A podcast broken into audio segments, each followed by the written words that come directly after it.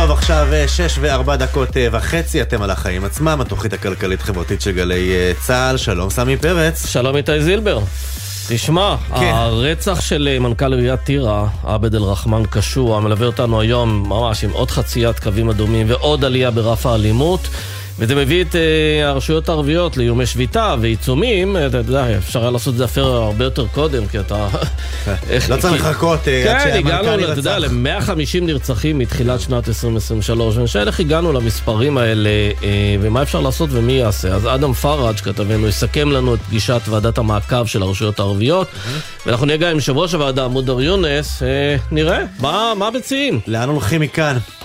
במעבר אה, קצת אחד, אתה יודע, כמו שמקובל כאן אה, בישראל, נעסוק גם אה, בחופשות של כולנו, אנחנו באמצע כבר שלהי אוגוסט, עליית שערי הדולר והאירו פוגעת בכיס של כל אחד ואחת מאיתנו, שארז מזוודה ונסע לחו"ל, לקצר או לארוך, תכף עינב קרנר שלנו תביא את הנתונים, אבל לא באחוזים, אתה יודע, של עלייה, ב-15 אחוזים, ממש בכסף, בכמה שקלים. הרבה. התייקרה החופשה שלנו, הרבה, אה, ראיתי את הנתונים, אני לא אעשה לך ספוילר, הרבה ואפילו הרבה מאוד לא נעים, וגם אה, לא רק אה, נתבכיין, גם ננסה אולי אה, לעזור ונדבר עם מי שיכול לתת לנו כמה טיפים להוזיל את החופשה, מנכ"ל חברת גוליבר יהיה איתנו. כן, ואיך אפשר בלי הקלה החדשה של גוש דן? מאות אלפים כבר נסעו בקו האדום של הרכבת הקלה, ותקלות מתחילות לצוץ. אה, קודם מישהו סיפר לי על אה, עשר דקות שהוא פשוט מחכה שאת, שהרכבת תזוז. פשוט לא נתקעה באיזה מקום, ועל איזה סיבוב. קיצור, כל התקלות, אנחנו נדבר עם אה, כתבנו לענייני תחבורה, גל ג'ירסי. יש רשימת תלונות די ארוכה, ויש גם הסברים של מי שמפעיל את הקווים. הסברים ובשורות לעתיד. כן, וגם אתה יודע מה, גם הגיוני שיהיו חבלי לידה. כן, עוד לא שבוע, למרות שאני נסעתי פעם אחת, נסעתי פעם אחת, הייתה לי איזו ארוחת ערב בתל אביב פה. אמרתי, אני אשאיר את האוטו פה ביפו, יש תחנה, עליתי וזה, שמע... ההחלטה הטובה ביותר שעשיתי באותו יום. יפה. באמת, באמת. אני חשבתי אגב שאפשר לעשות אה, שידוכים לאנשים, נגיד, שגרים על הקו של הרכבת כן. האדום. אני כבר הייתי מישהו בטוויטר שכתב כתב אה, שהוא כן. מעכשיו לא קובע פגישות בתל אביב, לא על הציר של הרכבת לא הקלה. הכי נוח, הכי מתקתק. בהחלט. אה, לאט לאט אנחנו מתקרבים גם ל-1 בספטמבר, התאריך שההורים מחכים לו, התלמידים מכחישים אותו, המורים אולי בכלל יישארו בבית. אני רק מזכיר לכולנו שכרגע אין מנכ"ל למשרד החינוך, השר הממונה בדיוק חזר מהמלדיבים, ורן ארז, יושב ראש ארגון המורים, לא ממש מתכוון אה, לוותר למשרד החינוך ולמשרד האוצר. אז מה עושים עם כל הבעיות שעומדות אה, לפתחנו ממש תוך מספר ימים? תכף אה, שרת החינוך לשעבר, יולי תמיר, תהיה איתנו. כן, אז שמע, אנחנו נתייחס גם לקריסת חברת הנדל"ן רום כנרת, סוחבת חוב של מעל 130 מיליון שקלים. יש פה עובדים שלא קיבלו שכר, ספקים ורוכשים בקבוצות רכישה שהגישו בקשה להליכים נגדה, אה, מחשש להקפאת הליכים, מחשש לאובדן אה, כספם. אה, הרבה מאוד אנשים נמצאים בבעיה, ואתה יודע מה, אני חושב, הייתה איזו תקופה בתחילת שנות האלפיים, אינתיפאדה שנייה. אה, חברות נדל"ן קרסו בזו אחר זו, קשור גם, גם קצת לעניין של הריבית שעולה. חמסה, סמי. לא, לא, לא רוצה, בדיוק. אז אני אומר, שלא נחזור לשם, אנחנו נהיה עם אחד מעורכי הדין שמייצג את הנושים. ומבלי ששמנו לב, אנחנו מתעסקים ברכבת הקלה, ובאוגוסט, וחופשות, ושנת לימודים, אבל אוטוטו, עוד שלושה שבועות ויומיים, אנחנו כבר... בחגים, רשמית, אה, עונת החגים, חגי תשרי מתחילה. אז בין אם אתם uh, מארחים בראש השנה או מתארחים אצל החותנת, המחירים בסופר הם אה, מטרידים את כולנו, במיוחד עכשיו כשהכול באמת נורא נורא יקר.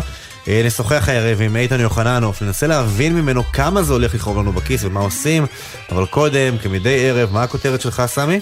אז אני רוצה לדבר איתך על ילדים מחוננים. עוד uh, תשעה ימים לפתיחת שנת הלימודים. Uh, יש uh, הרבה דרכים, אתה יודע, למדוד פערים בין אוכלוסיות. יש פערי הכנסה, נכסים, איכות חיים, שירותים. והנה עוד דרך, הלשכה המרכזית לסטטיסטיקה פרסמה דוח על השינויים שחלו בשני העשורים האחרונים בבחינות לאיתור ילדים מחוננים בחינוך העברי. ומהדוח הזה עולה שביישובים החלשים של עשירונים 1 עד 6 יש ירידה במספר הנבחנים, ירידה של 11 אחוזים.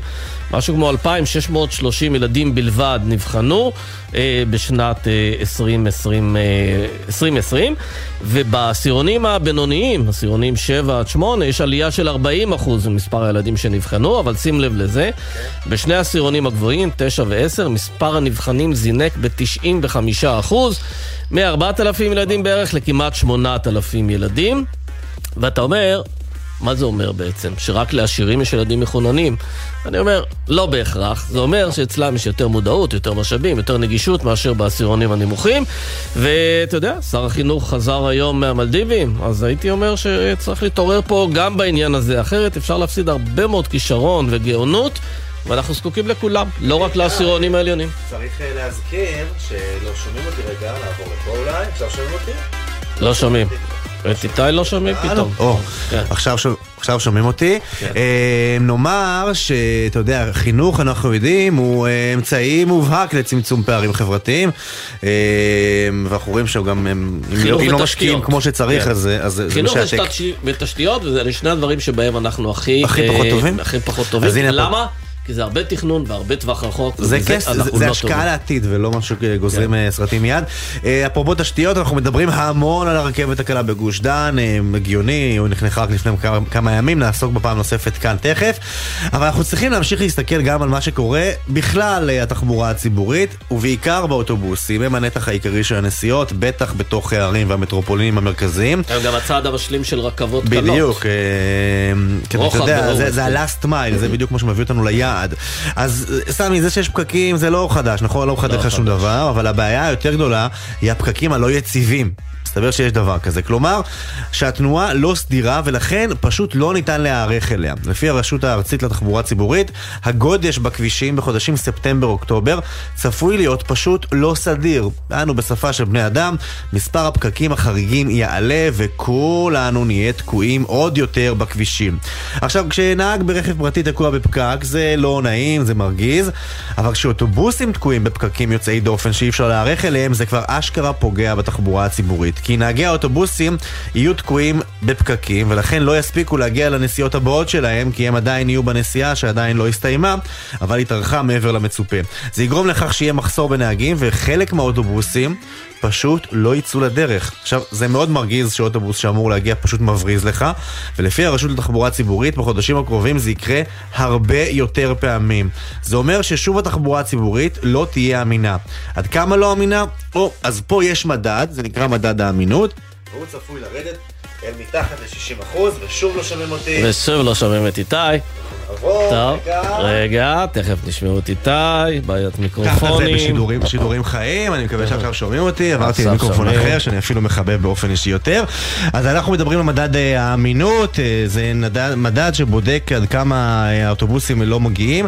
אנחנו נגיע ל-60% ומטה, זה הקו האדום שמתחת אליו אסור לרדת. כלומר, עוד בלאגן בכבישים, עוד איחורים לעבודה לבתי הספר, ובעיקר עוד תזכורת למשרד התחבורה ולשרה שעומדת בראשו, שהתחבורה הציבורית שלנו חייבת לקבל את החמצן הראוי לה כדי שתוכל לתפקד.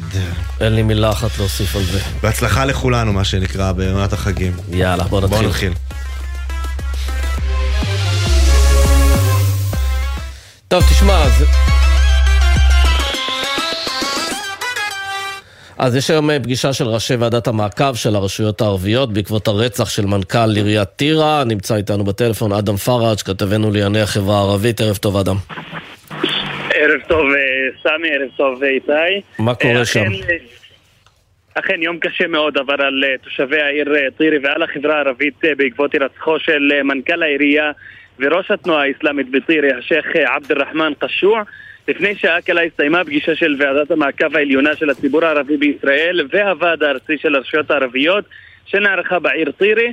בישיבה הוחלט על אה, שורות צעדים ובהם הפגנות נרחבות ברחבי הארץ ותהלוכה שתתקיים בקרוב מיישובי הצפון עד לירושלים שתעבור ברוב היישובים הערביים בארץ. וברמה המקומית אה, החליטה עיריית טירי לא לשתף שום פעולה עם המשטרה ועם המשרד אה, לביטחון אה, לאומי מתוך חוסר אמון בהם. עוד הוחלט כי מחר תהיה שביתה כללית בעיר טירי בכל תחומי החיים, כולל את העסקים. נזכיר שהמשטרה עדיין חוקרת את נסיבות הרצח ומוקדם היום הוכרז כי השב"כ מעורב בחקירת האירוע. אפשר להגיד שיש כעס מאוד מאוד גדול על מוסדות המדינה מצד המשפחה והעירייה. אה, נזכיר שמנכ"ל העירייה נפצע אתמול לאנושות אה, מטרים ספורים מתחנת המשטרה בעיר ועוד שני חברי מועצת העיר נפצעו איתו באורח בינוני וקל.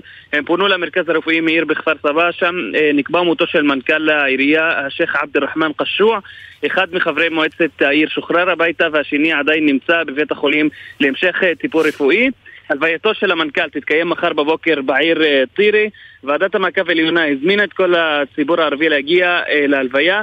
נגיד עוד משהו שלמרות כל הצעדים והמאבק, בעודנו מדברים, גבר בן 30 נפצע קשה לאחר שנפגע מירי בקטטה שפרצה בעיר רהט, בה נעשה שימוש אה, בנשק חם. צוות מגן דוד אדום העביר אותו למרכז הרפואי סורוקה בבאר שבע, והמשטרה חוקרת את נסיבות האירוע.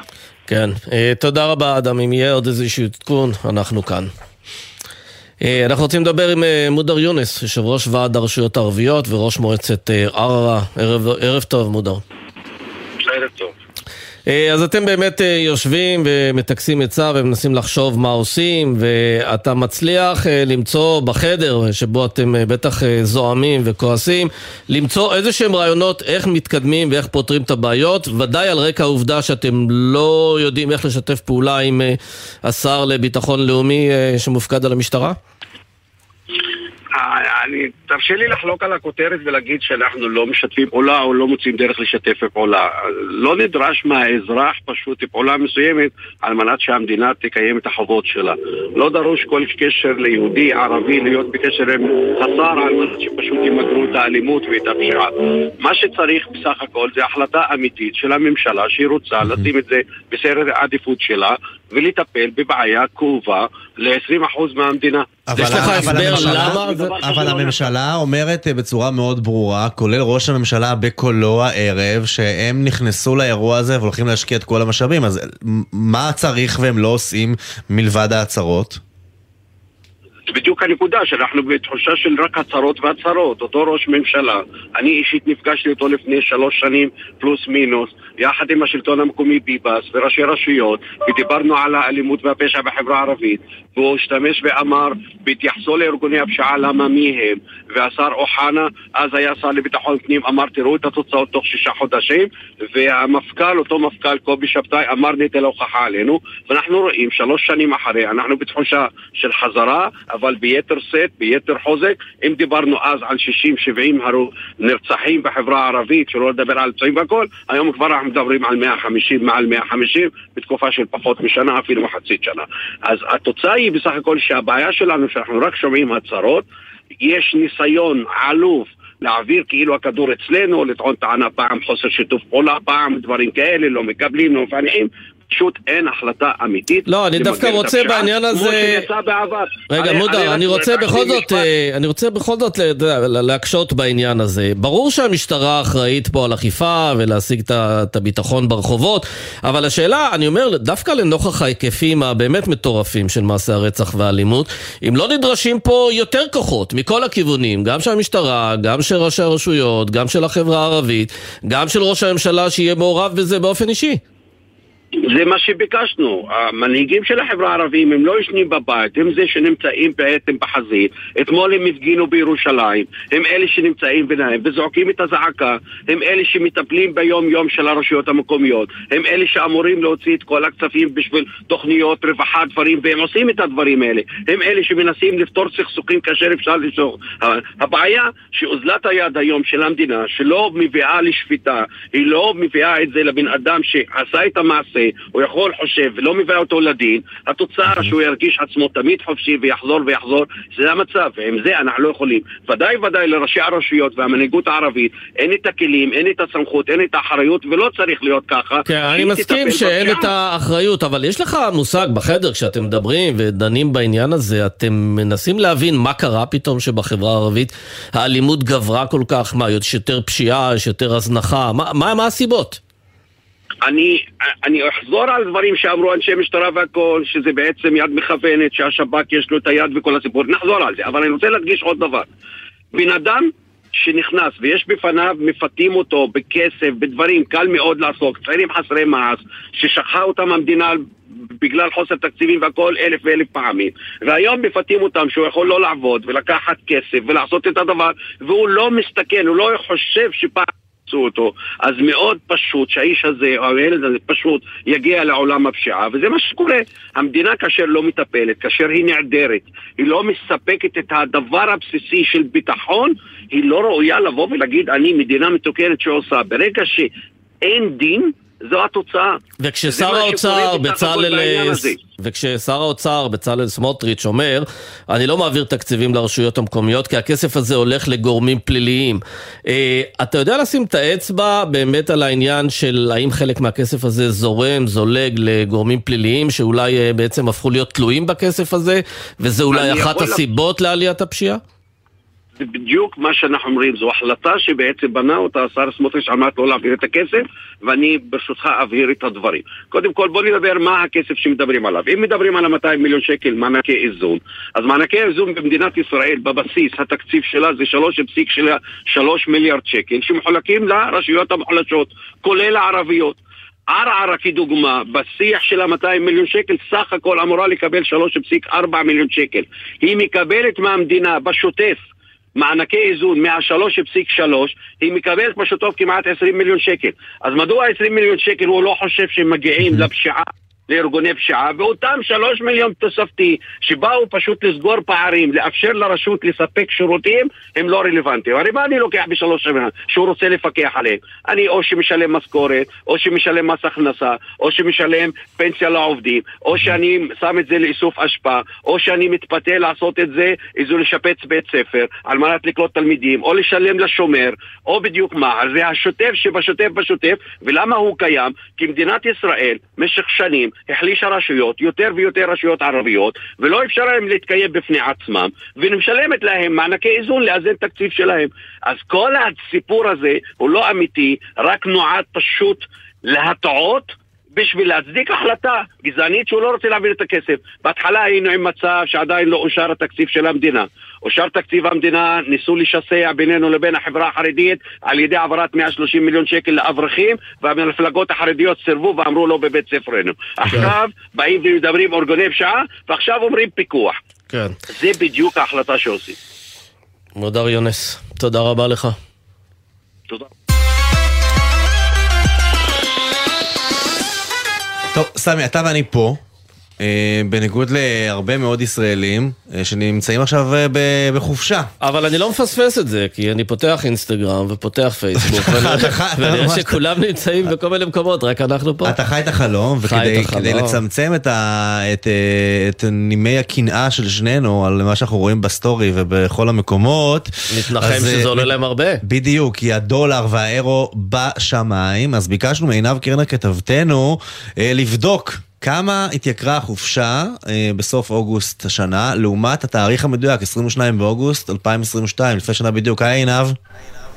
אהלן, שלום שלום. אז כן, תראו, עשינו בדיקה ובואו קודם כל ניתן את הנתונים אה, מבחינת מה אה, שיעור הדולר היום שננעל, שהרוע יציג שלושה שקלים שבעים ותשע אגורות לעומת שלושה שקלים עשרים ותשע אגורות בדיוק לפני שנה. אנחנו מדברים על פער של שישים אגורות, באירו הפער אפילו גבוה יותר, אנחנו מדברים על זינוק של עשרים וחמישה אחוז, היום הוא אה, שערו נקבע על ארבעה שקלים אחת עשרה אגורות לעומת שלושה שקלים 28 אגורות אה, בדיוק לפני שנה ואנחנו בדקנו, לקחנו חופשה אה, של זוג הורים עם שני ילדים ממוצעת רגילה אה, שכולם עושים אותה עכשיו כן, לקחנו, בדקנו את זה גם לארצות הברית ולמזרח, כי שם כרטיסי טיסה בסביבות. האלף אה, דולר אה, בממוצע לאדם, כאשר באירופה אנחנו יכולים גם בימים האלה להשיג בחמש מאות אירו לאדם בממוצע. כמובן שגם לקחנו את הלינה כמאה חמישים אירו וגם מאה חמישים דולר בממוצע. ללילה.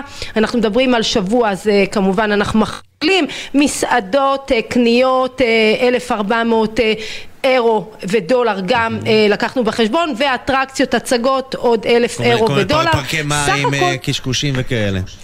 כן, סך הכל החבילה אה, יוצאת לנו כ-5,450 אירו, אם אנחנו מדברים על החופשה באירופה, כאשר בשנה שעברה, ב-22 באוגוסט, שילמנו על אותה חופשה 17,876 שקלים, היום נשלם על אותו ההרכב 22,399 שקלים, אנחנו מדברים, סמי ואיתי, על פער של יותר מ-4,500 שקלים, אם תרצו לאדם, אנחנו קפצנו קפצנו ב-1130 שקלים, זה בהחלט פער מאוד משמעותי, זאת אומרת אם אנחנו כן, מסכמים את... לאדם זה. טוב, כי אז אפשר לחייב את הילדים על התוספת הזו. כן, לחייב אותם, כן, אולי אפשר באמת לנסות, לא יודעת כמה זה ילך, אבל בואו תס... אבל בואו תראו אה, מה קורה בארצות הברית, שם mm-hmm. הפער אה, אה, קטן יותר באופן טבעי, כי גם הדולר זינק בפחות מאשר האירו, אבל אנחנו מדברים על חבילה כוללת של 7,450 אה, אה, דולר, כאשר בשקלים זה יוצא לנו 24,500 אה, שקלים באוגוסט, אה, ב-22 באוגוסט 2022. היום אנחנו נשלם 28,235 שקלים, כאשר אנחנו מדברים על פער של 3,725 שקלים, וגם פה בדקנו לאדם 930 שקלים הפער על אותה חופשה, על אותו הרכב, אותם המלונות, אותן הטיסות. אה, פער בהחלט משמעותי. עינב קרנר כתבתנו, אה, תודה. תישארי גם, כי את בטח גם רוצה איזה חופשה, ואנחנו פה כדי לתת טיפים, לך להוזיל את זה בכל זאת, אתה יודע, אנשים רוצים לנסוע, למרות כן. שקשה. שלום אה, זיו רוזן, מנכ"ל קבוצת גוליבר. היי איתי, היי סמי, כן. שמע, הפערים, ההפרשים הם כמעט בלתי נסבלים ששומעים אותם. אלפי שקלים רבים לחופשה בת שבוע, זה ההפרש מיחס לשנה כן. שעברה. איך לצמצם את הנזק הזה? תראה, קודם כל, כמו שאמרתי, אין דרך לברוח מזה, החופשות יקרות יותר. אה, איך לצמצם את זה? יש כמה דברים. קודם כל עדיין יש מציאות. צריך להגיד, עם ישראל אה, טס בהמוניו באוגוסט, נראה דוח אה, נתב"ג כמה יוצאים ישראלים יהיו בחודש אוגוסט, המספרים נראים גבוהים יותר משנה קודמת, כלומר למרות מה שאנחנו מדברים, אנשים טסים יותר. זה, אבל הם טסים פחות ממה שחברות התעופה וספקי התיירות, מה שתכננו, ולכן יש מציאות. אז טיפ אחד, לחפש את המציאות, במיוחד של רגע האחרון, סוף אוגוסט, יש כאלה. להגיד שאני יכול להגיד עכשיו, יש טיסות ליוון, יש טיסות ב-150 דולר, אה, יש טיסות לאיטליה ב-200 יורו, mm-hmm. יש מציאות. אז נכון ששאר הדולר והיורו עלו, אבל כשהמחיר האבסולוטי הוא יחסית נמוך, עינב הזכירה את הממוצע 500, אז יש פה עניין. אגב, צריך להגיד שזה לא רק שהשער חליפין אה, עלה, אלא גם שיש אינפלציה גם בחו"ל, כלומר גם בארצות כן, הברית, כן. גם באירופה, גם שם המחירים עלו. אתה צודק לחלוטין, אה, יותר יקר, היום יותר יקר לנפוץ, נכון, ולמרות זאת, כמו שאמרתם, האינסטרט גרם גם שלי, גם שלכם, מלא בכאלה שנופשים, זה לא, זה לא מנע מהישראלים. לא, רק היום יצאה הודעה של משרד התחבורה, שהולכים לשבור עוד שיא, למעלה מ-100 אלף איש בכל יום, השיא הולך להיות 600 נכון. טיסות ביום, זה מטורלל לגמרי. אני יודע להגיד לך, נכון, המספרים מעידים, הישראלים ממשיכים לטוס, הם כן קיצרו את משך הטיסה, אני רואה באחוזים יותר חופשות לפחות מחמישה ימים אה, בעבר, וגם את היעדים. יעדים, יותר יעדים קרובים, פחות יעדים רחוקים, אני מניח שזה קשור להיבט הכלכלי. כן, זה מאוד, מאוד, מאוד הגיוני. תגיד, יש דרך להוזיל את, ה, את מה שמסביב? כי הזכרנו, אוקיי, אז, אז טיסות ומלונות אולי, כן. אבל אה, אטרקציות וכאלה? אה, שוב, בעניין של הספונטניות פה זה לא תמיד נכון עכשיו, שאנחנו בימים האחרונים של אוגוסט, אני חושב שכן, זה נכון ואפשר למצוא אה, דילים טובים. Mm-hmm. הנושא של עמלת המרה, בחו"ל, כרטיס אשראי, הסטנדרט הוא שלושה אבל יש כרטיסי אשראי שנותנים ללא עמלה בכלל, או בחצי אחוז. כן. לחלוטין להשתמש בכרטיסי אשראי האלה זה הרבה מאוד כסף. אגב, אם יש לכם, אה, אם יש לכם איזה תהייה... איך זה שבאמת הישראלים גם מוכנים לשלם יותר ולנסוע יותר וכולי, אז יש איזה הסבר לזה בדוח שבנק ישראל פרסם לפני כמה חודשים. מסתבר שאנחנו, צברנו חיסכון עודף של 200 מיליארד שקל בשנתיים של הקורונה. מי זה אנחנו? הציבור הישראלי, לא, זה לא כולל אותך. הציבור הישראלי שם 200 מיליארד שקל בצד. לא היה על מה לבזבז, לא היה חו"ל, לא היו טיסות, לא היו נכון. חופשות, לא היו מסעדות, לא היו בתי מלון, ועכשיו מוציאים את הכסף. אתה מרגיש שזה מין אה, פיצוי כזה על התקופה ההיא? כן, כן, כן, אין ספק. השנה הזו כל הענף מרגיש פיצוי, אנשים טסים לחלוטין, יוצאים לחופשות גם בארץ, גם בחו"ל. האם זה בגלל ההיבט שאמרת, אני לא יודע, אבל כמי שעוסק בתחום, המספרים מאוד גבוהים, זה נכון. אני אגיד עוד מגמה שאני רואה, והיא האמת שהפתיעה אותי.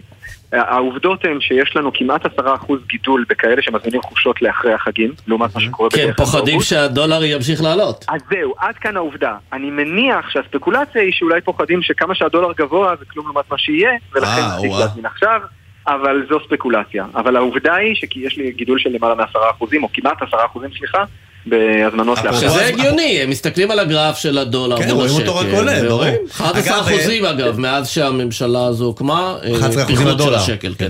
אגב, אם אנחנו מדברים כבר על הזמנה מחוץ לחודשי אה, אוגוסט, אה, אז יכול להיות שכדאי להורים לבנות על השביתה הצפויה במערכת החינוך ולהזמין כרטיסים כבר לשבוע הראשון של ספטמבר? תראה, שאלה מורכבת, אני אולי אענה כאדם פרטי, אני חושב שכן. אה, זאת אומרת, אה, אני רואה שני דברים. אחד, בין כופרו לסוכות, שפה זה לא שביתה, אלא יש חופש, אז בוודאי יש לנו הרבה נכון. יותר הזמנות לטווח התאריכים האלה, וגם הרבה מאוד הזמנות לימים הראשונים של ספטמבר. אני חושב שאנשים אה, כן סקפטיים לגבי החזרה לשגרה או לימודים בתחילת ספטמבר. תשמעו, גם ככה לא לומדים שום דבר המחיר בימים האלה, יאללה תשחררו, תצאו יומיים, לא תהיו פה, מה קרה? הפער במחיר אגב הוא למעלה מ-20%.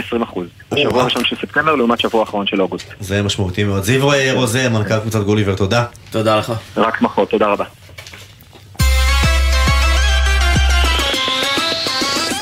אני אוהב את הכותרת של האייטם הבא. כן. קוראים לזה הרכבת תקלה. כלומר, כשאתה קורא את זה, אבל זה למה- אתם בתקשורת הקלה, רק- כן. רק משחירים כל הזמן? כן, לא, אבל תשמע, זה היה צפוי, אבל אנחנו בטח נמסד פה פינה על תקלות, כי בשביל זה יש לנו את גל ג'רסי, כתבנו לנו תחבורה, מה, מתחילות התקלות? כתב התקלות של אה, החיים עצמם. לא הייתי אומר ישר תקלות, הייתי אומר אה, חבלי לידה. ידענו ש, כן. שזה יקרה, אבל בעצם התלונה שחוזרת על עצמה מאז שנפתחה הרכבת זה ש... חבר'ה, חפרתם, חפרתם עליה, היא איטית נורא. נוסעת, מדובר על המקטע מעל הקרקע, מתחת לקרקע אני שומע ביקורות טובות. המקטע העילי, כלומר, בד- רוב אה, בת ים, רוב אה, פתח תקווה, גם חלק מתחנות תל אביב, זה בעצם המקטע שהוא מעל הקרקע, היא נוסעת נורא נורא לאט. עכשיו, נטע עוד לא התייחסו, ואנחנו שוחחנו עם כמה גורמי מקצוע, למה בעצם היא כל כך איטית? והם אומרים, והתשובה הכי מעניינת הייתה, שמהירות הרכבת במקטעים עיליים קשורה להתנהלות הולכי רגל, נוסעי הדרך ובטיחותם. מה זה אומר? אנחנו מפחדים להפעיל את הרכבת אה, בשדרות ירושלים למשל, במהירות של 40 קמ"ש, כי אנחנו לא יודעים איך אה, אה, הולכי רגל מת- מתנהגים עם הרכבת. אגב, בתור אחד שמגיע לפה עם רכב כדי להגיע לתחנה ברחוב הזה, אני חייב להגיד לך שאני גם כן כזה שם את הרגל על הברקס, משום. שמלא אנשים שועטים עם כל ברור. מיני קורקינטים כבר ביום. הראשון הייתה, ביום הראשון של הרכבת, ביום שישי אה, הקודם, הייתה אה, בלימת חירום, כי רכב סטה לתוך הנסיעה, אז באמת, זו, הם אומרים ש... וגם מהתשובה שלהם אנחנו מבינים שזה לא דבר שישתפר בחודשים הקרובים, כי הם ממש, הם אומרים, אנחנו בוחנים את הנושא ועורכים איזושהי תקופת מבחן, ולכן בשבוע הבא אנחנו לא נראה את הרכבת מאיצה ל-30-35 קמ"ש, כרגע היא נוסעת על 25. עוד סיבה היא כמובן אה, כיול הצמתים, מה זה אומר כיול הצמתים? רמזורים, מי שנסע בבת ים ברכבת יודע שהרכבת הזאת עומדת במלא רמזורים, כמו רכב פרטי, אז מה עשינו בזה? אז הם אומרים, לוקח זמן לסנכרן את הרמזורים עם הרכבת הקלה, אנחנו בתוך כמה חודשים נקבל 70% העדפה אה, לרכבת עוד ברמזורים, כלומר 70% שאנחנו נקבל איזשהו גל ירוק של אה, אה, ר- אבל הם- רמזורים. הם מסבירים למה זה לא נעשה עד עכשיו, הרכבת הרי הייתה בהרצה, יודעים אה, איך הרמזורים מתנהגים. אז אין ספק שהרמזורים זו תקלה. אם דיברנו על תקלות, זו תקלה שזה לא נעשה עד עכשיו, הרכבת, הרכבת הזאת נוסעת כבר מעל שנה בשדרות ירושלים, בבת ים, בפתח תקווה. נכון שבתדירות נמוכה ממה שהיא נוסעת עכשיו שהיא ממש פועלת, אבל הרמזורים לא, אותה ידועים. תדירות בדיוק. אה, באמת אותה תדירות, כן. אז לא הרבה. אז התדירות הזאת אגב, היא גם דבר שהם מבטיחים, הם מבטיחים שגם זה יעזור לפחות לתחושה של המהירות. אמ, אם אה, כרגע לוקח בערך חצי שעה להגיע, בגלל שיש גם שבע דקות, אה, להגיע מתחנה בתל אביב לתחנה אה, קצה, קצה בתל אביב, אז הם אומרים שזה יפחת בגלל שנצטרך לחכות פחות בתחנה. בעצם הרבה הבטחות וזה ייקח כמה חודשים, אבל נגיד את העניין עם הולכי הרגל הם לא יכלו לבדוק. נכון, זה בזמן, לגמרי, אה, זה ממש גם החינוך, צריך, אה, לציבור צריך אגב, להבין זה איך גם מתנהגים. עם חדשות זה. לא כל כך טובות לגבי הקווים הבאים. אתן לך דוגמה, את הקו הירוק שיחנך בעוד אה, כמה שנים, אמורות להיות בו 62 תחנות, מתוכן רק 4 תחנות תת-קרקעיות. כלומר, רוב הנסיעה תהיה על פני הכביש. הנסיעה העילית תהיה חייבת להיות הרבה יותר משופצרת בשביל שאנשים ישתמשו ברכבת הזאת. כרגע אין, אין לבן אדם אינטרס ל- לנסוע ברכבת מבת ים, מבת ים לתל אביב, כי לוקח מעל 40 דקות. זה כמו רכב פרטי, אפילו יותר מרכב פרטי, והם מבטיחים שזה כן, אבל יש יקרה. חנייה וזה, בוא, רכב פרטי הוא גורר נכון. עוד דברים אחר כך, זה לא, הגעתי ליעד וגמרנו. נכון. לא, אבל הם מרגישים שהם יעשו פה איזה פרויקט חינוכי, אז הרכבות יוכלו לנסוע מהר יותר, וכולם ידעו שיש להם זכות קדימה, נכון. או שהם אומרים, לא, לא, אנחנו נבלום וניתן לכל אחד לעבור. הם אומרים, אנחנו בודקים איך העם מתנהג עם הרכבת הזאת. אנחנו צריכים לראות בכל פנייה, האם הם מבינים שיש פה רכבת. אגב, ברגע זה יש, בהרבה מהמקטעים עיליים, יש ממש אופנו, אופנוען של משטרת ישראל שמלווה את הרכבת. לראות, אה, אני חייב, הלכתי בשדרות ירושלים, יש ממש אופנוען של הרכבת שאומר, תיזהר, אתה קרוב זה מדי, כמו אתה שיירת רחוק ראש מדי. הממשלה, אתה יודע, יש. כזה... צריך פרשים. שפרשים יהיה יותר אפקטיבי. רק שלא יביאו מכתזית. לגמרי, לגמרי. טוב, חבלי לידה, זה היה צפוי, אבל אנחנו מבינים שגם בנטע מבינים, לומדים שככה זה לא ומבטיחים יכול, אה, שתוך להימשך. מספר שבועות זה הולך להשתפר לא וזה יהיה שבועות, אחרת. חודשים. חודשים. לוקח זמן, בטח, קיול הרמזורים זה עניין של חודשים, זה גם ידוע, צריכים אה, לעבוד מול העיריות השונות. העניין של הבטיחות זה עד שיראו... והתדירות, מתי נראה את זה יותר? כי הבטיחו כל שלוש דקות, זה מתי הפך שש דקות, זה כבר אנחנו רבע בינתיים שעה. בעשר דקות, כל רכבת עם תקלות אה, פה ושם. בחודשים הקרובים, כבר בעניין של חודשיים, שלושה קרובים, זה כבר אמור להפוך לשש דקות, ותוך שנה, או קצת פחות, אנחנו אמורים להגיע לשיא שזה שלוש וחצי דקות, שככה אנחנו מכירים מכל אה, מערכת הסעת המונים רצינית בחוץ לארץ, גם בירושלים, זה כל ארבע חמש דקות. אני מוכרח להגיד פה, כל מה שאנחנו מדברים תקלות, נסעתי השבוע עם חבר מאירופה, הוא גר בפראג ובמדריד וזה, הוא אומר לי, מה זה? זה מרגיש כמו אירופה. הייתם רק בתת-קרקעי. אה, לא, גם פה ביפו, אבל הוא אמר את זה בתת קרקעי. בתת קרקעי זה באמת... אז ספק בתת-קרקעי ש- אירופה, למעלה, אפריקה. בדיוק. גל ג'רסי, אה, תודה, יש אה, נסיעה תכף מתחנת בלומפילד, אל תפספס. תודה לשניכם. אנחנו נצא להפסקה קצרה, שתיים וחצי דקות, ומיד אה, נחזור. כן, עוד דברים. בוא נראה.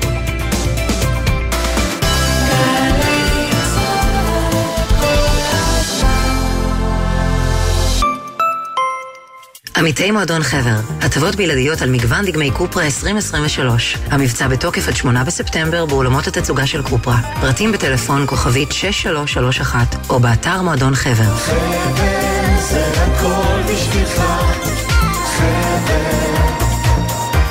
שומעת? זה כאן, דיור בהנחה, תחבורה מעולה, התחדשות עירונית אחראית. איפה אתה? בעתיד? לא, בכפר סבא. חפשו פרויקט הצעירים מעיריית כפר סבא. העתיד מתחיל כאן.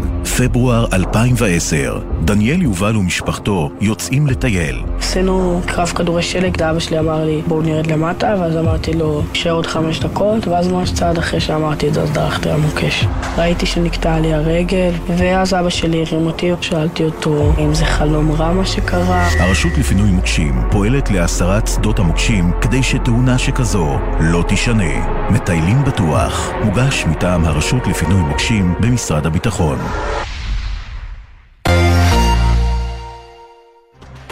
זו סכנה ברורה לביטחון המדינה. אין תחושת ביטחון. ביטחון. ביטחון. ביטחון. ביטחון. ביטחון. ביטחון. צריכים יותר ביטחון? רצועת הביטחון בגלי צה"ל מתרחבת. בראשון עד רביעי, טלי ליפקין שחק, אמיר בר שלום, ג'קי חוגיוס, מדר פרי, בשעת שידור מלאה ומעמיקה על צבא וחברה, המזרח התיכון, אסטרטגיה, טכנולוגיה וכל השאלות הביטחוניות שנוגעות לחיים של כולנו. רצועת הביטחון, ראשון עד רביעי, מעכשיו בשבע בערב, גלי צה"ל. קיץ. השמש קופחת בבסיס, חם במדים, והשמירות מתישות. ומה שהכי בא לכם זה איזו קולה מרעננת. קולה של אימא, במהדורת קיץ חדשה ורעננה. התוכנית המיתולוגית מתרחבת לשעתיים שידור, קיציות, מחדשות ומרגשות. קולה של אימא. שישי, עשר בבוקר, גלי צה"ל. עכשיו בגלי צה"ל, סמי פרץ ואיתי זילבר עם החיים עצמם. חזרנו. שבוע וחצי לפתיחת שנת הלימודים. אתה מתרגש? אתה קניתי כבר ילקוט חדש? יש לך דפדפת יפה? לא, לא, לא, מאז שאני לא שולח ילדים לבתי הספר, זה פחות אה, פחות מרגש אכפת אותי. לך ממה שקורה, בסדר. אה, ואתה? מתרגש? לא, אין לי ילדים גם, אבל אני, אני מתרגש מהאקדמית, אבל מ... מהאקדמית. כאילו, טוב, כן, זה עד משהו אחר. אוקטובר, עד אוקטובר, אחרי. החגים, זה, זה עולם אחר כן. לגמרי. טוב, אז מה? כל הזמן מדברים איתנו על בעיות ותקלות נכון. ומצב החינוך וההישגים נמוכים, והקטע הגדול הוא שתמיד מזרמים עוד ועוד ועוד ועוד כסף, אבל אין לא עוד נפתר. ועוד הישגים, כן. למה? יש הישגים, לא? זה לא לא, מצליחים... זה ההישגים לא, מספיקים? אנחנו לא משתפרים בכל המבחנים וההשוואות הבינלאומיות, אבל למה אנחנו מתווכחים על העניין הזה? יש לנו את פרופסור יולי תמיר, לשעבר שרת החינוך, שלום.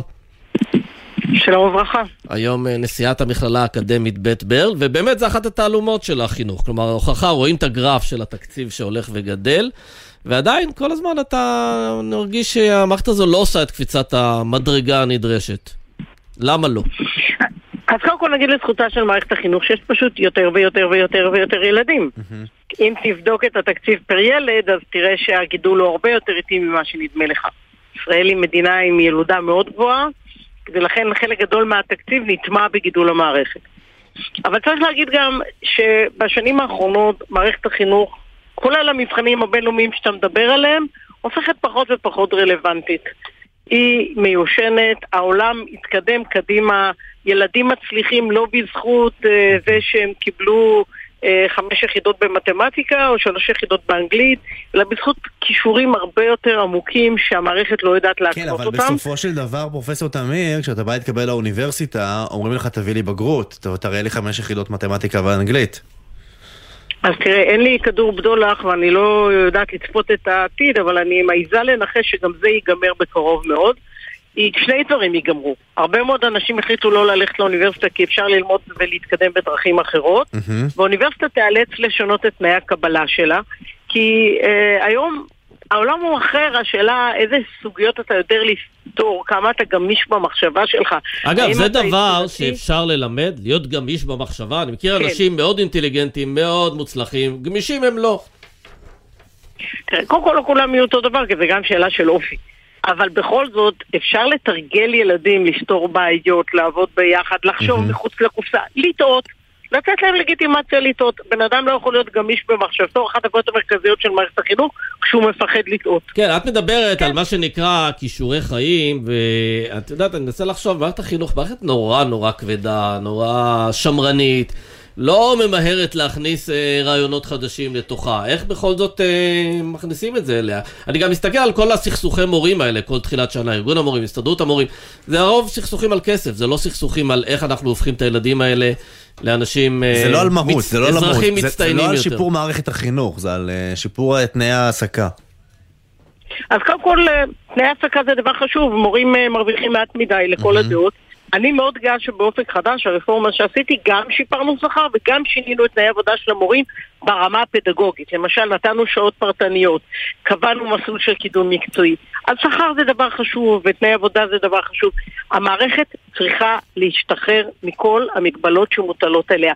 אנחנו, סליחה, אנשי החינוך עבדים של תקנונים ושל הוראות ושל חוזר מנכ"ל, כן. אבל יודעת, יש משהו נורא נורא נורא מתסכל.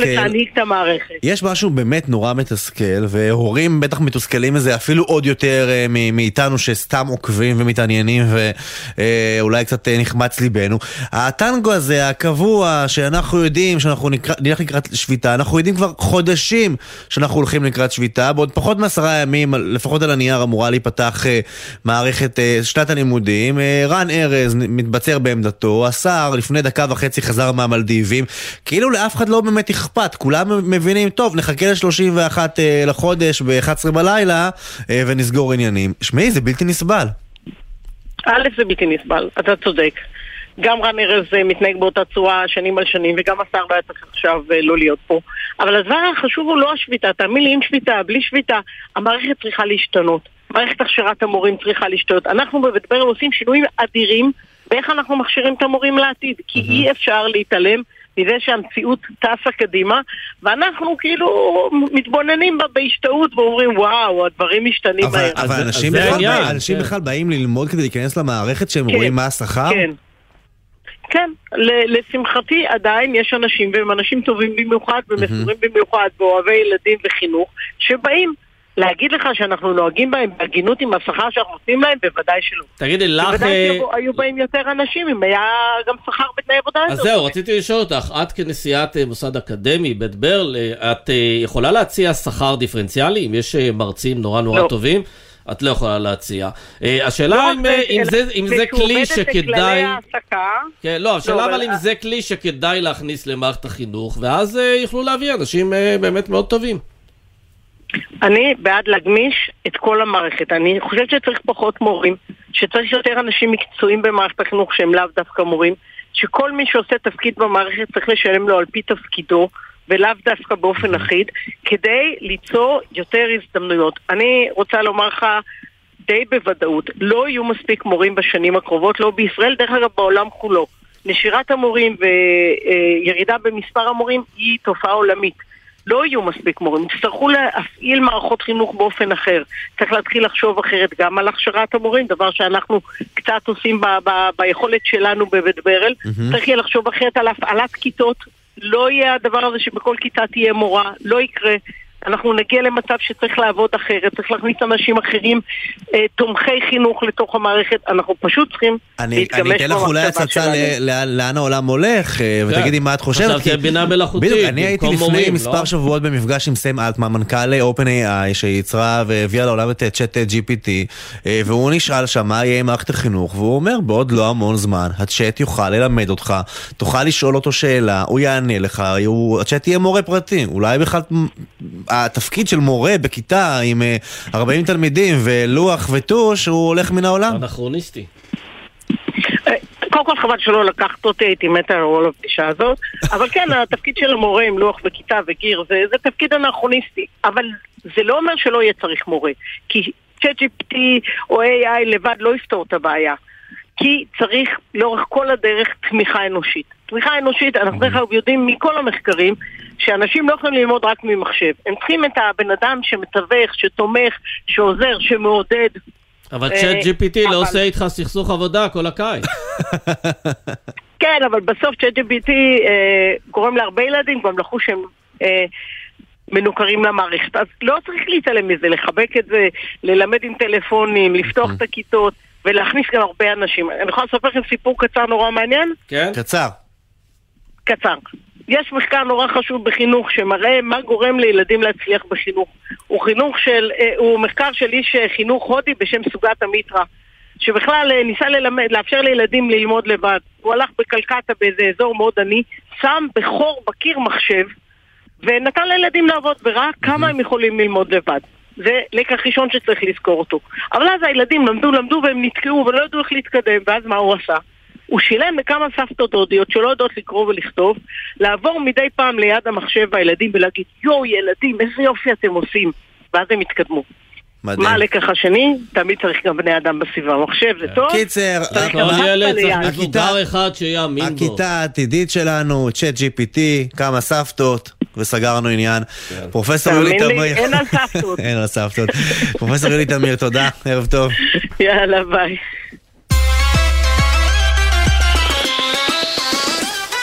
טוב, זו ידיעה שאני מקווה שלא תהפוך למה שנקרא... אה, צונאמי של ידיעות צונאמי כאלה. של ידיעות מהסוג כן. הזה. זה ממש, אתה יודע. הסיפור הבא הוא ממש חלום הבלהות של הזוגות הצעירים. לגמרי. אנחנו מדברים על קריסה של חברת אה, רום כנרת, סוחבת חוב של 137 מיליון שקלים, חברת אה, נדל"ן. אה, התעסקה עם קבוצות רכישה, ואנחנו רוצים לדבר עם עורך דין אה, גיא סרוסי, שלום. טוב. אתה מייצג את אה, קבוצת הרכישה של פרויקט C-Tower של חברת רום כנרת, זה נמצא בבת ים, נכון? כן, בעצם את אה, אחת מקבוצות הרכישה בפרויקט, זה פרויקט אה, של אה, חמישה מגדלים בשכונת פארק הים, מי שלא מכיר, שכונת פארק הים ידועה בגורדי השחקים בשכונה החדשה שנבנית שם. אנחנו הצגנו גם אה, בתיק אה, אלדד פרי הידוע, אחד מהמגדלים הראשונים שקרסו, זה כן. היה מגדל פרי הורייזן אבל שם. פה בפרויקט הזה, אה, את מי אתה מייצג ומה מצבם של המיוצגים שלך מול החברה? אנחנו הגשנו בקשה לצו פתיחת הליכים ביום חמישי עבור העובדים, מה שהתגלגל לייצוג שלנו גם של רוכשי קבוצת הרכישה C-Tower בניין 5 לבקשה לאיסור דיספוזיציה כי קיבלנו מידעים חמורים שנעשים, אה, העברות מחשבון הנאמנות החוצה לגורמים עלומים. חשבון נאמנות זה החשבון שבו יושב הכסף ששילמו הרוכשים כדי להבטיח את זה שהם יקבלו את הדירה שלהם, או לפחות הכסף. קבוצות רכישה מתנהלות בפורמט שבו יש עורך דין שנאמן על הכספים של קבוצת הרכישה אליו מעבירים את הכסף, חשבון נאמנות, שממנו מחולקים הכספים לספקים, לכל מיני אה, גורמי מקצוע כאלה ואחרים. וכאן הבוקר אה, בדיון בפני כבוד השופטת נועה גרוסמן בבית המשפט המחוזי בתל אביב, גילינו על ידי אה, בנק אה, דיסקונט ששפך את האמת בפני בית המשפט שחשבון הנאמנות רוקן. רוקן. ממש כך. אנחנו יודעים כמה בכמה כסף היה? בו? כמה כסף היה בו? אמ, הערכה שמרנית מדברת על אה, מאות מיליוני שקלים. שהכסף הזה הוא כספי הרוכשים, נכון? הם התחילו להעביר כספים, את ה down payment, חלק אולי התחילו לשלם גם מעבר לזה. זה כסף ממש של אנשים פרטיים שה... שאמור לממן את החלום שלהם בית. חד משמעית, אנשים שילמו ממוצע של בין מיליון וחצי לשני מיליון לשניים וחצי מיליון שקלים עבור הדירה, והכספים האלה התאדו מחשבון הנאמנות. כן, ואנחנו יודעים גם שאילן ששון, שהוא המנכ"ל והבעלים של רום כנרת, הוא לא בארץ כרגע, אה, ומבינים למה הוא לא בארץ ואיך זה קשור להיעלמות הכספים? הוא בדובאי, נופש בבריכה כנראה, אנחנו לא יודעים אה, מה הוא עושה כרגע ו- ומדוע הוא לא נמצא בארץ, אה, לענות על שאלות של רוכשים שבאמת שמו את כספם, רוכשים צעירים, אתה יודע, אני פוגש את הלקוחות אחרי הדיון, רוכשים צעירים ש- ששמו את כל יהבם אצלו. וכרגע מוצאים עצמם בתחילתה של פרשה אה, ארוכה ועצובה. כן, אבל כשאתם בעצם אה, נוקטים פה תהליכים המשפטיים האלה, אתם מבקשים אה, שיטילו צו איסור דיספוזיציה, מה שנקרא, שלא יוכלו לעשות שימוש בחשבון נאמנות. איזה משמעות יש לזה כשהכסף כבר לא כן, נמצא שם? אין שם כלום כבר. כשאנחנו הגשנו את הבקשה ביום אה, ראשון, אה, ממש ב... ב-6 בבוקר, לא ידענו מה עומד מאחורי חשבון הנאמנות, והבקשה הוגשה כדי להציל את הכספים שאולי אז מה, מה המצב מבחינתכם עכשיו כשהבנתם מבנק דיסקונט שכסף לא תראו? אז היום היה דיון uh, מאוד גדול בבית המשפט, ו... אה, ככל הנראה יינתן צו פתיחת הליכים כנגד החברה, ימונה לנאמן מטעם בית המשפט, היא יוצאת מידיו של אה, עורך דין אילן ששון, אני מאמין שיתקבלו צווים אישיים נגדו, צו עיכוב יציאה מהארץ כשהוא יחזור, נגד הנאמן שסרח בתפקידו, יתנתנו צווים אישיים, נגד החברה, איסור דיספוזיציה בכל חשבונות החברה, ולאט לאט התמונה תתחיל להתברר. אבל תגיד, אבל בזמנו בנק ישראל אה, זיהה את הפוטנציאל לבעיות מהסוג הזה, ושינה קצת את התקנים, את החקיקה, ואת הדברים שבאמת דורשים מהבנקים עצמם, שהבנקים יהיו אלה שייתנו את הביטחונות. אה, איפה הבנק פה היה בעניין הזה? איך הוא לא ראה שהכסף מתאדה מתוך חשבון הנאמנות? זו שאלה מצוינת. הסכם הנאמנות או ההסכם של הנאמן ביחס לרוכשים וביחס לבנק עד היום לא נחשף לאף רוכש. כך שאני לא יודע מה עומד מאחורי מערכת ההסכמים הזאת, מה שכן, המצב הבלתי נסבל שבו אה, חתול שומר על השמנת, עורך דין שאמור אה, לשקף את אה, אה, את כל מה שנכון וטוב בעולם הזה ביחס לכספים, אמור לשמור עליהם, mm-hmm. הוא, שורח ו... ובעצם uh, מועל בתפקידו, זה מצב בלתי נתפס. אתה יודע, אתה מעביר כסף לחשבון נאמנות ואתה mm-hmm. מצפה שיהיה ידיים נאמנות על כן. החשבון. כן. והכספים פשוט מתאדים משם, אתה יודע, רום כנרת, אה, מפלס הכסף בחשבון הנאמנות, הרבה מתחת לקו השחור. אני מוכרח להגיד, אה, סמי, משהו מטורף, לתוך כדי השיחה עם עורך הדין אה, גיא סרוסי, נכנסתי לאתר של סי טאוור בבת ים. כן.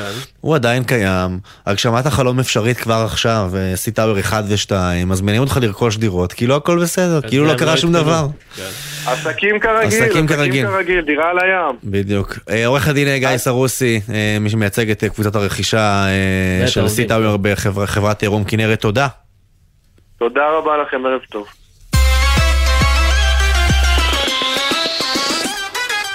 קניות לחג כבר עשית? לא, עוד לא, כבר עשינו רשימה, כבר יודעים איפה מתארחים ומה התפריט והכל, אבל קניות ממש עוד לא. אתה התחלת כבר? אתה כבר לא, מילאת לא. סלים? לא? עוד לא?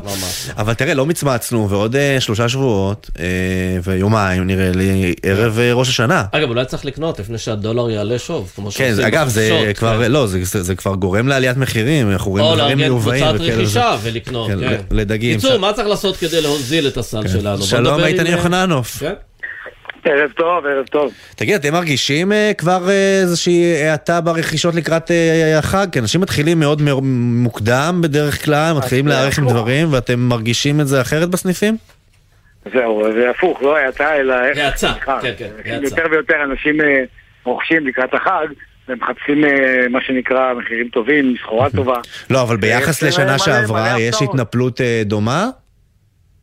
בהחלט, בהחלט. אנחנו כשחקני הדיסקאונט שמוכרים בזול, אה, דווקא בתקופות האלה יותר ויותר צרכנים מחפשים קנייה זולה ומוצאים את המקום אצלנו. אתה מגדיר את יוחננוב כשחקן דיסקאונט? בהחלט, בטח. אתה יכול לקנות היום דבש לחיץ ב-12 שקלים, אתה יכול לקנות שמן קנולה ב-7 שקלים, אתה יכול לקנות אה, פירות וירקות במחירים מאוד מאוד מאוד אטרקטיביים. כן. לא, מוזר, אני מכיר את החנויות שלכם, הן סך הכל חנויות אה, יפות, והן מטופחות ומסודרות, אבל דיסקאונט זה נראה לי דווקא במקומות אחרים, הם שחקני דיסקאונט. אז אני יכול להפתיע אותך, אנחנו היום הרשת הכי זולה בארץ. שמע, לא ציפינו שתגיד שהמתחרים שלך יותר זולים, כן? כן. לא, לא. צריך להודות. זה ברור, אבל אתה יודע, זה, אתה יודע, לא צריך למכור את זה לצרכנים שלכולנו, יודעים את זה. זה, זה עובדה. אבל עוד פעם, אתה יודע, אנחנו באמת, יש כל כך הרבה, אה, עושים כל כך הרבה כדי להילחם ביוקר המחיה, ויש גם הצלחות, אתה יודע. כן, תגיד לי, אפרופו יוקר המחיה, בעצם בשנתיים האחרונות שמענו שלוש סיבות ליוקר המחיה. אחת זה הקורונה ושרשרת אספקה וכולי, ואז הגיעה המלחמה באוקראינה עם כל מה שקרה שם, גם לנפט, לאנרגיה, גם לדגנים. ובחודשים האחרונים אנחנו שומעים על יוקר מחיה שקשור בכלל לדולר, שהדולר והיורו התייקרו לעומת השקל בגלל המהפכה המשפטית. אה, ואתה יכול להגיד לנו עד כמה המחירים באמת מושפעים מעליית הדולר? תראה, אני קודם כל אה, רחוק מפוליטיקה, מפוליטיקה אז אני אומר... דיברתי ש... על דולר, דולר, מה, מי דיבר על פוליטיקה? דיברנו על שער הדולר. דולר, דולר, שער הדולר לא דווקא, חוץ מזה שבהחלט אה, גם עניינים פוליטיים גורמים לדולר להתייקר, אבל... אתה אמרת. בעיקר, בעיקר, בעיקר, בעיקר עולה בזכות הריביות הגבוהות והמצב השווקים העולמי. וכן, השוק סוער בכל העולם, ואכן יש הרבה אתגרים. פעם אחת זה היה הובלות. אז ירדו הובלות, אז עכשיו המטבע מתייקר. אז בהחלט שיש לנו מלא מלא קשיים, אבל אתה יודע, אנחנו לא מוותרים, אנחנו נלחמים, ואפילו מצליחים להביא המון המון מוצרים טובים. יש גם מקומות שאנחנו, אתה יודע, צריכים לשלם את זה ואין ברירה. בוא נדבר רגע על, על אורז, אנחנו רואים עלייה משמעותית במחירי האורז, שיא של 12 שנה אחרי שהודו אסרה על ייצוא אורז אה, מתחומה, אנחנו הולכים להרגיש, אמברגו אורז מכיוון הודו, אנחנו הולכים להרגיש את זה בסופר? אה, במקרה שלנו, אנחנו ממש הרגע השקנו, ממש בשבועות הקודמים, אה, השקנו אה, אורז איכותי, יסמין, הפרסי מה שנקרא, בלשון העם, שנמכר היום בשישה שקלים לצרכן, לא, לא, לא מהודו, אחרת לא הייתם יכולים להביא. תתפלא, אנחנו מביאים גם מהודו בסמטי ומוכרים בתשעה שקלים. מוצר נהדר, אחד הטובים ביותר שיש בארץ.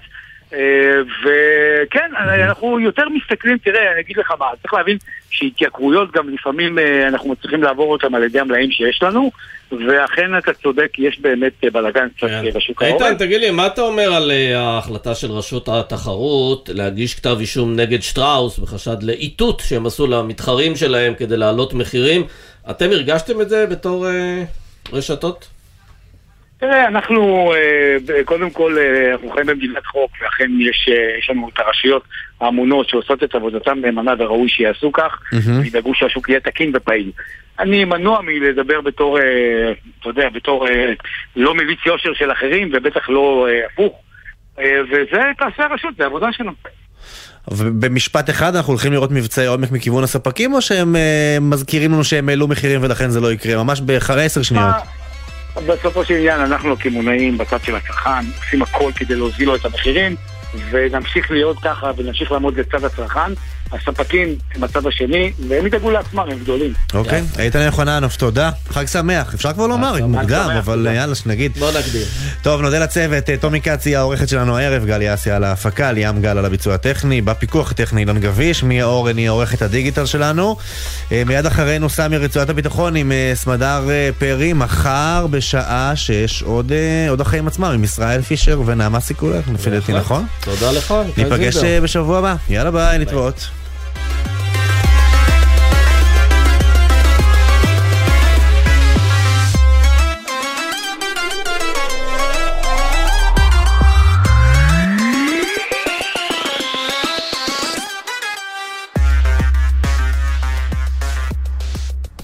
בחסות LG אינסטוביו, המקרר בעל טכנולוגיית הנוק-נוק שהופכת את הדלת לשקופה. בנקישה, שתי נקישות מכולם, LG אינסטוביו. בחסות אוטודיפו, המציעה מצברי שנאפ לרכב כולל התקנה חינם עד תשע בערב. כי קשה להניע את היום אחרי שהרכב לא מתניע בחנייה. אוטודיפו.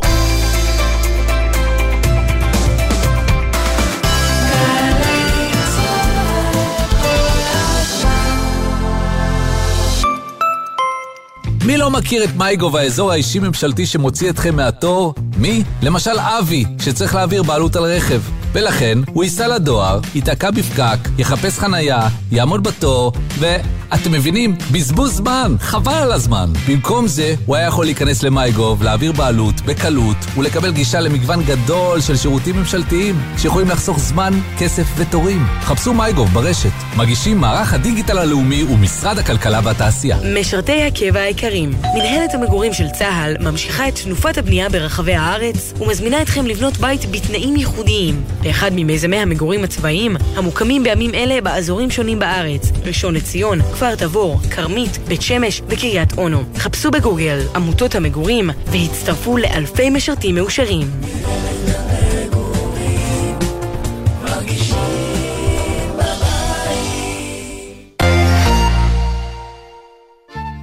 שלום לכם, כאן אבשלום קור.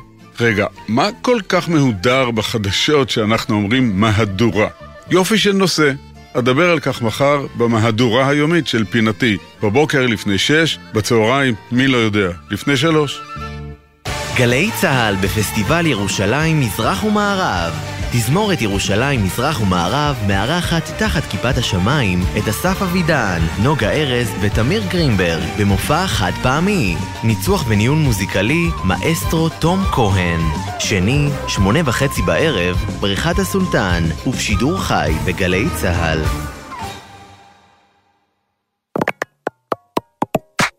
מיד אחרי החדשות, סמדר פרי